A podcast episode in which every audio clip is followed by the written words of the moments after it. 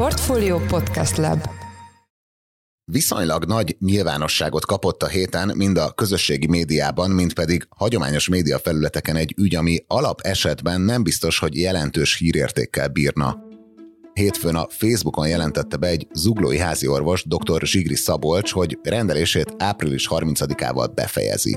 Talán az volt a, az utolsó pár döntés befolyásoló tényező, hogy, hogy nem igazán láttam változást arra, hogy, a, hogy fog valami jelentősen nagy változást történni.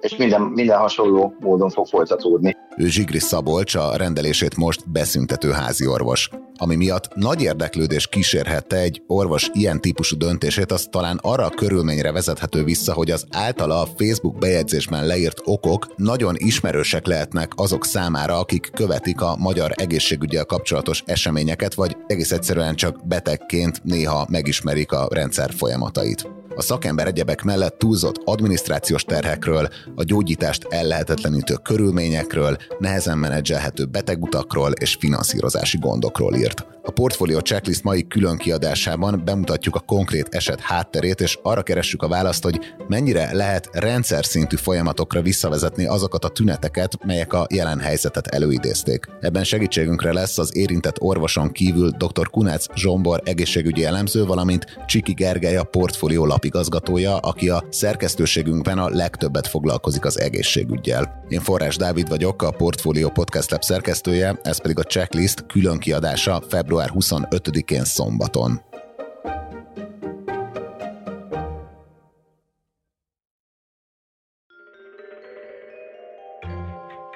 A magyar háziorvosi rendszer nincs a legjobb bőrben. Évek óta súlyos szakemberhiánnyal küzd. A gé ká i elemzése szerint kétezer-huszonkettő. szeptemberében minden tizedik praxis volt betöltetlen, ami hatszáznyolcvanhét háziorvosi körzetet takar összesen ötszáztizenhat településen. A pénzcentrum januári elemzése szerint néhány megyében egészen kritikus a helyzet. Nógrád megyében a lakosok húsz egész öt tized százaléka tartozik betöltetlen körzethez, Borsod-Abaúj-Zemplén megyében pedig több mint kilencvenhétezer embernek nincs állandó háziorvosa. Persze a helyettesítési rendszer miatt ők is tudnak orvoshoz menni, de egy stabil, megbízható háziorvosi hálózat elengedhetetlen lenne egy jól működő egészségügyi rendszerhez. A háziorvos rendkívül fontos, és nem csak kapuőrző feladata lenne egy igazán jól működő egészségügyi rendszerben. Ő dr. Kunetz Zsombor egészségügyi elemző.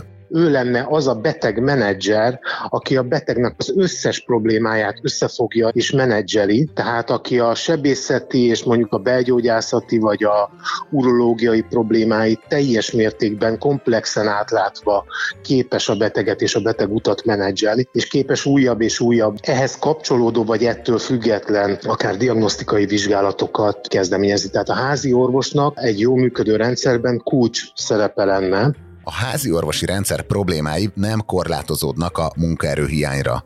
Egyfelől nagyon kevés a fiatal szakember. A Magyar Orvosi Kamarától kapott adatok szerint mindössze a háziorvosok tizenhét százaléka, tehát kevesebb, mint az ötödük fiatalabb negyvenhét évesnél. Másfelől pedig csupa olyan dolgot kell csinálniuk, ami sokkal inkább adminisztratív, semmint orvosi feladat, és nagyon nehéz a betegek gyógyításával egyről a kettőre jutni. Egyebek mellett erről beszélt a Portfóliónak Zsigri Szabolcs is. Ő az a háziorvos, aki a héten jelentette be, hogy április harmincadikán befejezi rendelését, és az erről szóló Facebook posztot felkapta az online nyilvánosság.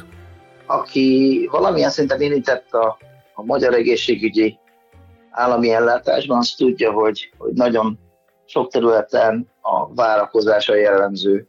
És a várakozást ezt minden szempontból jellemezhetjük, akár a telefonhívással kapcsolatosan várakozása. Nem veszik föl sokszor, nehezen jutunk el, nehezen találjuk meg a megfelelő embert, nehezen érünk el bárkit is, és ez legyen az csak időpontkérés vagy érdeklődés. Nehezen sokára kapunk időpontot, nagyon sokszor tapasztaljuk azt, hogy eleve azért kell először telefonálni, hogy mikor telefonálunk majd időpontért. Nagyon sokat kell várakozni egyes vizsgálatokra, nagyon sokat kell várakozni a leletekre, nagyon sokat kell várni esetleg a háziorvosra, a szakrendelőre, kórházra, a műtétre. Nagyon fontos az, hogy, hogy nagyon sokan szembesülnek azzal, mi is ezt látjuk, ezt tapasztaljuk saját betegeinken, egyes esetekben külön-külön is és összességében, hogy egészen ritka az, hogyha valami gördülékenyen megy és gyorsan. A magyar egészségügyi rendszerben jobban azért azok látnak bele, akik dolgoznak benne vagy háziorvosként, vagy szakrendelőbe, vagy kórházba, vagy a mentésben, és látják azt, hogy ez egy nagyon bonyolult rendszer, aminek a megváltoztatása már régóta várat magára, és pont a bonyolultsága miatt egyes dolgok azért sokkal nehezebben szerveződnek. Mikor már az ember eljut valahova, akkor szerencsére többnyire gördülőken haladnak a, a dolgok, de maga az, hogy elinduljon valami folyamat és valami megtörténjen, ahhoz kell nagyon sok szervezés. Az elmúlt egy-két-három évben talán ez még nehezedett is, a kapacitások is csökkentek, nagyon sok idő kiesett, amiatt aktív ellátás lett volna, és ez még megnehezítette a szervezési, hozzájutási dolgokat. Történtek átcsoportosítások, egyes szakrendelőkbe, kórházakban már nem feltétlenül minden feladatot látnak el, úgyhogy emiatt is nagy a szerveződésbeli nehézség. És ahogy egyre kevesebb kapacitás jut a páciensekre, szakrendelőbe, kórházakba, egyre nagyobb teher helyeződik lefelé. És a kórházakból többnyire nyilvánvalóan a szakrendelőkbe, szakrendelőkből pedig leginkább a háziorvosok és a páciensekre. Nagyon sok mindenbe kell nekünk segítkezni, és nagyon sok mindenhez pedig nincsen lehetőségünk háziorvosként. Azt nagyon sokan tudják, hogy cé té em er vizsgálatot, egyes speciális laborvizsgálatokat háziorvos nem kérhet, de egészen egyszerű dolgokat is, mint például egy csontritkulás vizsgálatot sem tud a háziorvos kérni, csak, csak hogyha reumatológushoz elküldi a beteget.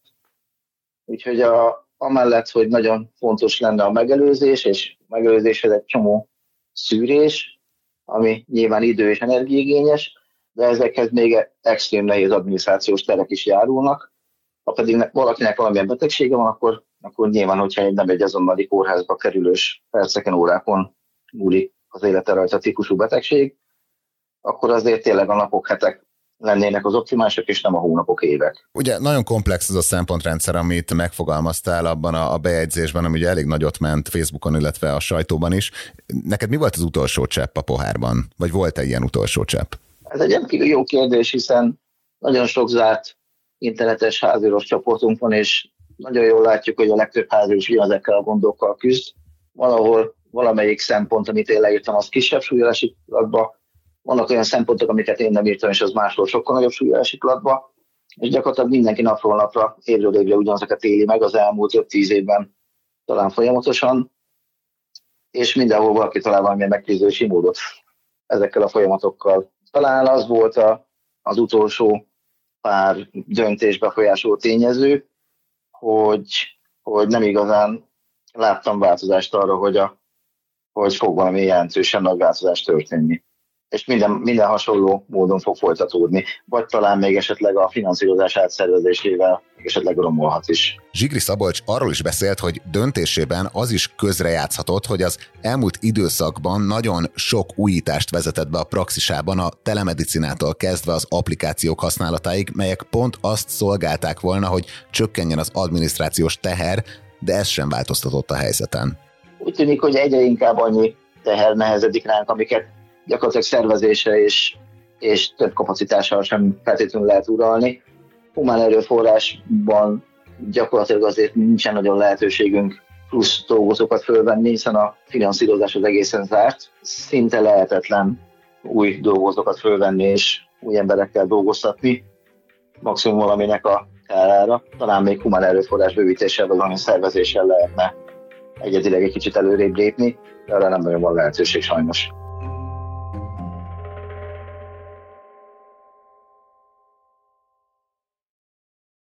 Vannak ugyanakkor más problémák is a hazai alapellátás tekintetében. Az elmúlt időszakban a vidéki háziorvosoknál egy új ügyeleti rendszer borzolja a kedélyeket. Ezt Budapesten kívül az ország összes megyéjében bevezetik lépésről lépésre az idei év folyamán. Az átalakítás lényege, hogy a teljes ügyeleti rendszert az országos mentőszolgálatra bízzák, és sok jelenlegi ügyeleti pont megszűnik, a megmaradó helyek egy részében pedig a háziorvosoknak saját asszisztenseik segítségével kell majd ellátni a feladatokat, jellemzően délután négy és este tíz között. A változtatásokat a szakma egy jelentős része elutasítja, erre jó példa, hogy a Magyar Orvosi Kamara arra szólította fel a háziorvosokat, hogy ne írják alá azokat az új szerződéseket, melyek megkötésére egyébként szükség lenne az új rendszer bevezetéséhez. Viszonylag friss hír, hogy Győrben például egy körzeti orvos sem írta alá a szóban forgó új szerződést, így a teljes ügyeleti szolgálatot a győri kórházból oldják majd meg. A kérdésben egyébként beindult az adok-kapok. Takács Péter egészségügyi államtitkár konkrétan hazugsággal vádolta meg a kamarát, mivel azok a kormány és a szakmai szervezet közötti egyeztetési hiányosságokról beszéltek. Kunetz Zsombor egészségügyi elemző szerint nem ördögtől való az ügyeleti rendszer átalakítása, ugyanakkor álláspontja szerint nem tiszta, hogy az államtitkárság pontosan mit is várna el a házi orvosoktól az új modellben. De hát a kérdést onnan kell megközelítenünk, hogy Magyarországon két ilyen jellegű a beteg lakására, vagy a közte, akár közterületre is kijáró rendszert tartott életben, ez az egyik a mentőszolgálat, a másik pedig ez az ügyeleti rendszer, amiről most beszélünk. Tehát ez a két rendszer, tehát az ügyelet, házi orvosi ügyelet és a sürgősségi, tehát a mentőellátás volt az, ami egymás mellett párhuzamosan szolgálta ugyanazt a célt. Végig kell azt gondolni, hogy erre a két rendszerre szükség van-e, és amennyiben erre nincsen szükség, akkor hogy lehet megoldani azt, hogy a, a mentőszolgálat az ezt, az ezt a feladatot át tudja úgy venni, hogy ne sérüljenek különösebben a beteg érdekek, illetve hogy lehet egy olyan járóbeteg ellátást felépíteni, rendszert felépíteni, amelyben ezek a betegek is megkapják a szükséges ellátást. Most arról van szó, hogy önmagában az államtitkárságnak fogalma sincsen arról, hogy mit szeretne, hiszen amit leír, amire a házi orvosokat kívánja kötelezni, amit ők érvként használnak, hogy ugye este huszonkét óráig tulajdonképpen házi orvosi problémákkal keresik föl az ügyeleti ellátóhelyeket, és nem sürgősségi problémákkal. Ez azt jelenti számomra, hogy semmi máson nem szólna a dolog, mint hogy a házi orvosi rendelést este huszonkét óráig meg kell hosszabbítani, de akkor ezt ne hívjuk ügyeletnek. Akkor ezt hívjuk házi orvosi rendelésnek, erre kössenek egyéb ne a finanszírozás, de ez nem ügyelet. Hiszen ügyelet az az, ami a sürgős ellátás kategóriájába tartozik, erre van egyébként egy jogszabály is, ami leírja, hogy mi az, amire az államtitkárság hivatkozik, az nem tartozik ebbe. Tehát nem nagyon tiszta, hogy mit szeretnének a házi orvosoktól szerintem. Ügyeleti ellátást, sürgősségi ellátást, amihez a házi orvos abstart nem ért, mert ez egy másik szakma, vagy pedig a házi orvosi rendelés meghosszabbítását. Ha ezt kívánja elérni megyénként néhány helyen, akkor erre kellene energiát fektetni. Ha nem ezt kívánja elérni, akkor meg a sürgősségi ellátást, tehát a mentőszolgálatnak ezt az ellátórendszert kellene úgy fejleszteni és úgy menedzselni, hogy az képes legyen kiváltani ezt. Az átszervezés igénye egyébként nem csak a házi orvosi ellátásban jelenik meg a szabályozónál. A már említett Takács Péter államtitkár szerint ugyanis van elég orvos Magyarországon, körülbelül harmincezer, de az erőforrások rosszul vannak felhasználva és elosztva. Kunetz Zsombor szerint ebben bár van igazság, de a képlet azért nem ilyen egyszerű. Ennél sokkal bonyolultabb ez a kérdés, ez nem, nem csak arról szól, amit én egyébként nagyon régóta mondok, hogy rendkívül rossz az egészségügyi humán erőforrás felhasználása és elosztása, de ennél a rendszer sokkal bonyolultabb. Nem csak erről szól a dolog, hogy, hogy van elég orvos, amit az államtitkár mondott, csak rosszul van elosztva, mert ebben van igazság.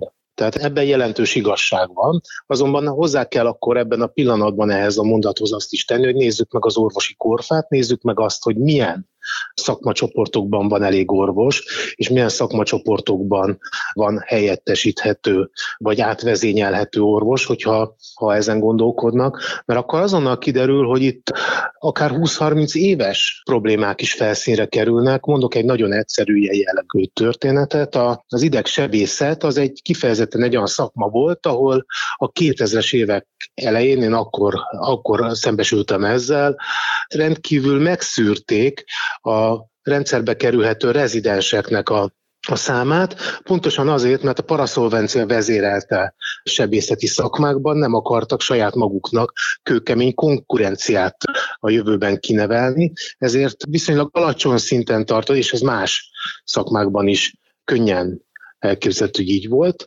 és pontosan ezért nem akarták földuzzasztani az idegsebészek számát, meg akarták tartani ezt egy kifejezetten elitista rendszernek, és ennek az lett a következménye, hogy komoly erőforrás hiány állt elő évtizedekkel, vagy évekkel, évtizedekkel később idegsebészből. Ez egy rosszul felépített, rosszul menedzselt rendszer volt, és ez nem csak itt, hanem máshol is elképzelhető volt. Mondok egy másik példát, amit szintén a paraszolvencia vezérelt rendszer okozta, például a patológus hiányt.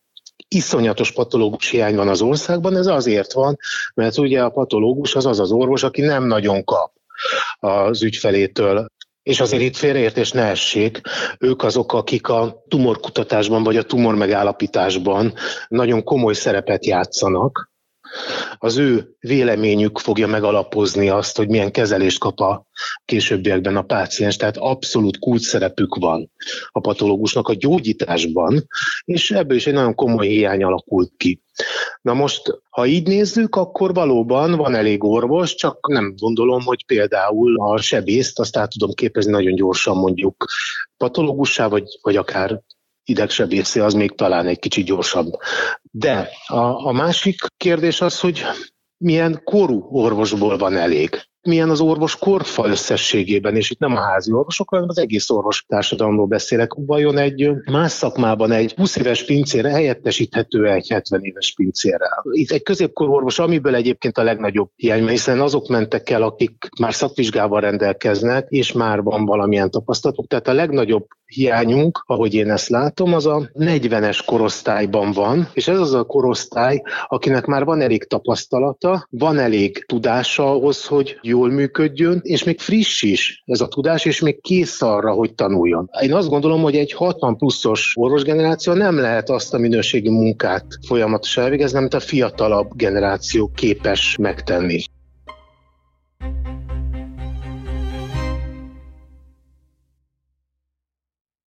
A problémákat egyébként nem csak a szakértők, hanem a szabályozó is látja, és mostanában körvonalazódnak is olyan lépések, amik korábban talán kevésbé voltak elképzelhetőek. Itt elegendő például azokra a tervekre gondolni, amik keretében jelentősen átalakulnának kórházak és más intézmények. A bizalom viszont a szakma és a politika között mintha nem lenne meg. Elég csak az orvosi kamara és az államtitkárság közötti szinte folyamatossá vált nyilatkozatháborúra gondolni, de talán erről árulkodik Kunetz Zsombor álláspontja is.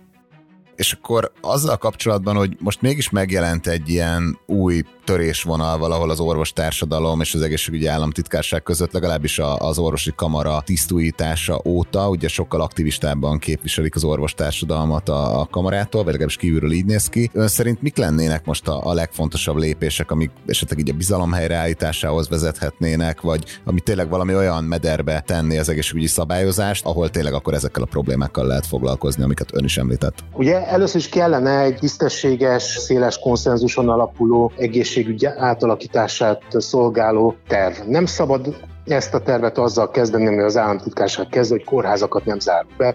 Ezzel hazudik igazándiból, hiszen bezár, hát most is azért megy körbe rócsózni megyéről megyére, hogy be tudjon zárni kórházakat, vagy át tudjon minősíteni kórházakat, ami már nem kórház, hanem egy, még egy szakrendelő sem, ahol két bizonyos szakmát végeznek. Tehát nem szabadna hazudni, szerintem először is. Másodszor is kellene egy őszintén, tisztességesen és még egyszer mondom, viszonylag széles konszenzuson álló egészségügy reformtervet elkészíteni. Ehhez meg kellene lenni megfelelő finanszírozásnak.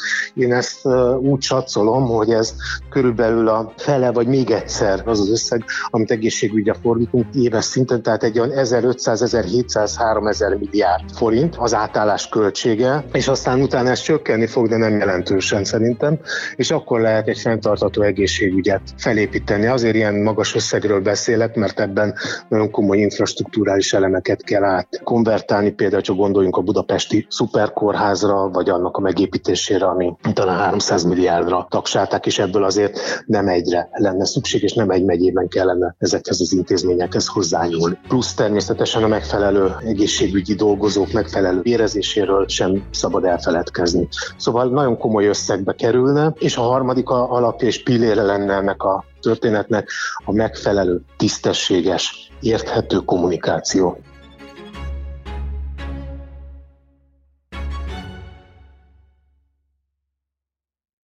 Azt persze fontos látni, hogy egy potenciálisan intézménybezárásokkal vagy kórházi osztály és ágyszám csökkentésekkel járó intézkedés sorozatot minden szabályozó félve hozna meg, a politikai szempontokat ugyanis itt képtelenség figyelemen kívül hagyni. Nemrég egyébként a Kórházszövetségnek volt egy konferenciája, amin Takács Péter egészségügyi államtitkár is megszólalt és megosztott terveket az egészségügy átalakításáról. Innen Csiki Gergely, a portfólió elemzője, lapigazgatója tudósította portálunkat, a szerkesztőségen belül ugyanis ő foglalkozik az egészségüggyel.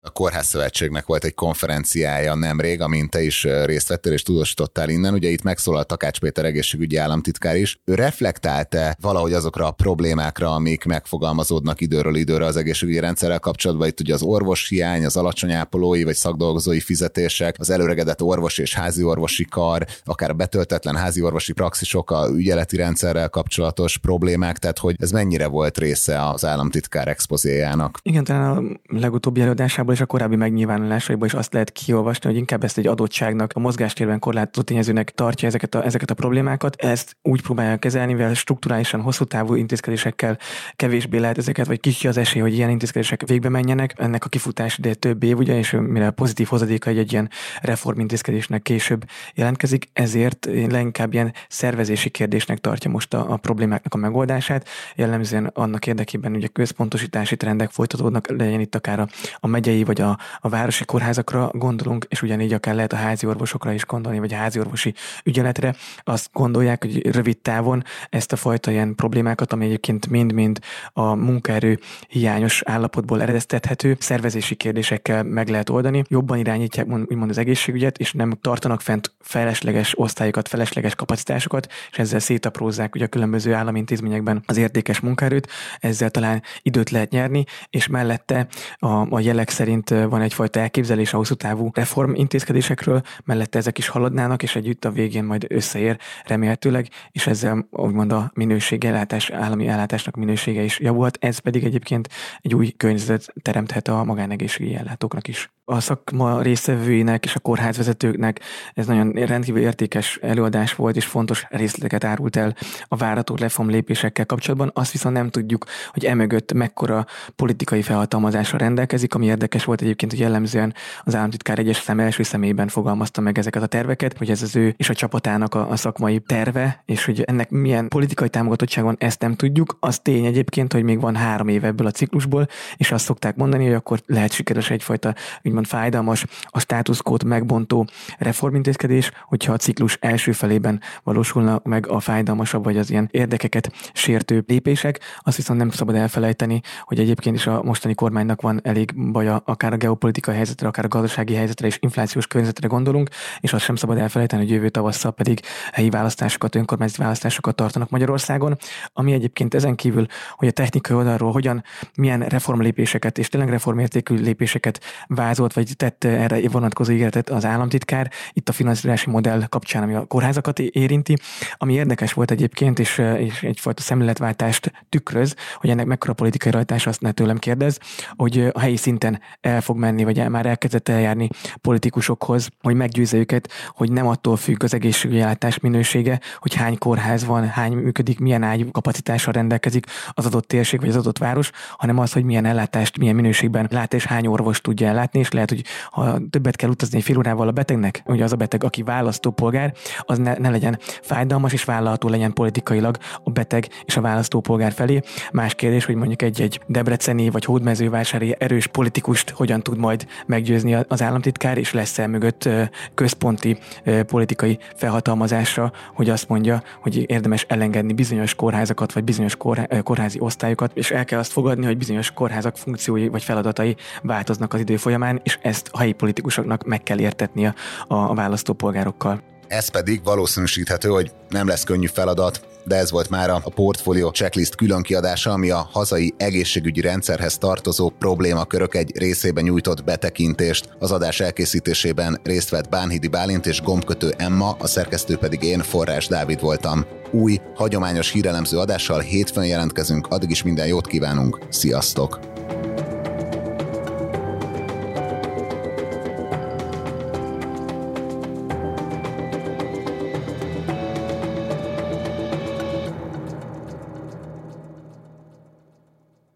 Reklám következik.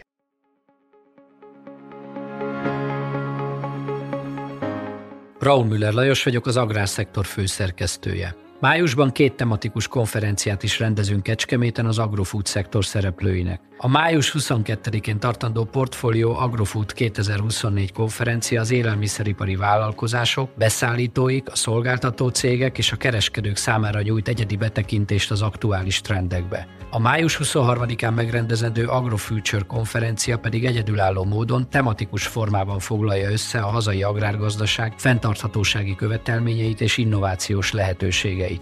Jöjjön előre is, részletek és jegyek a portfolio.hu per rendezvények oldalon.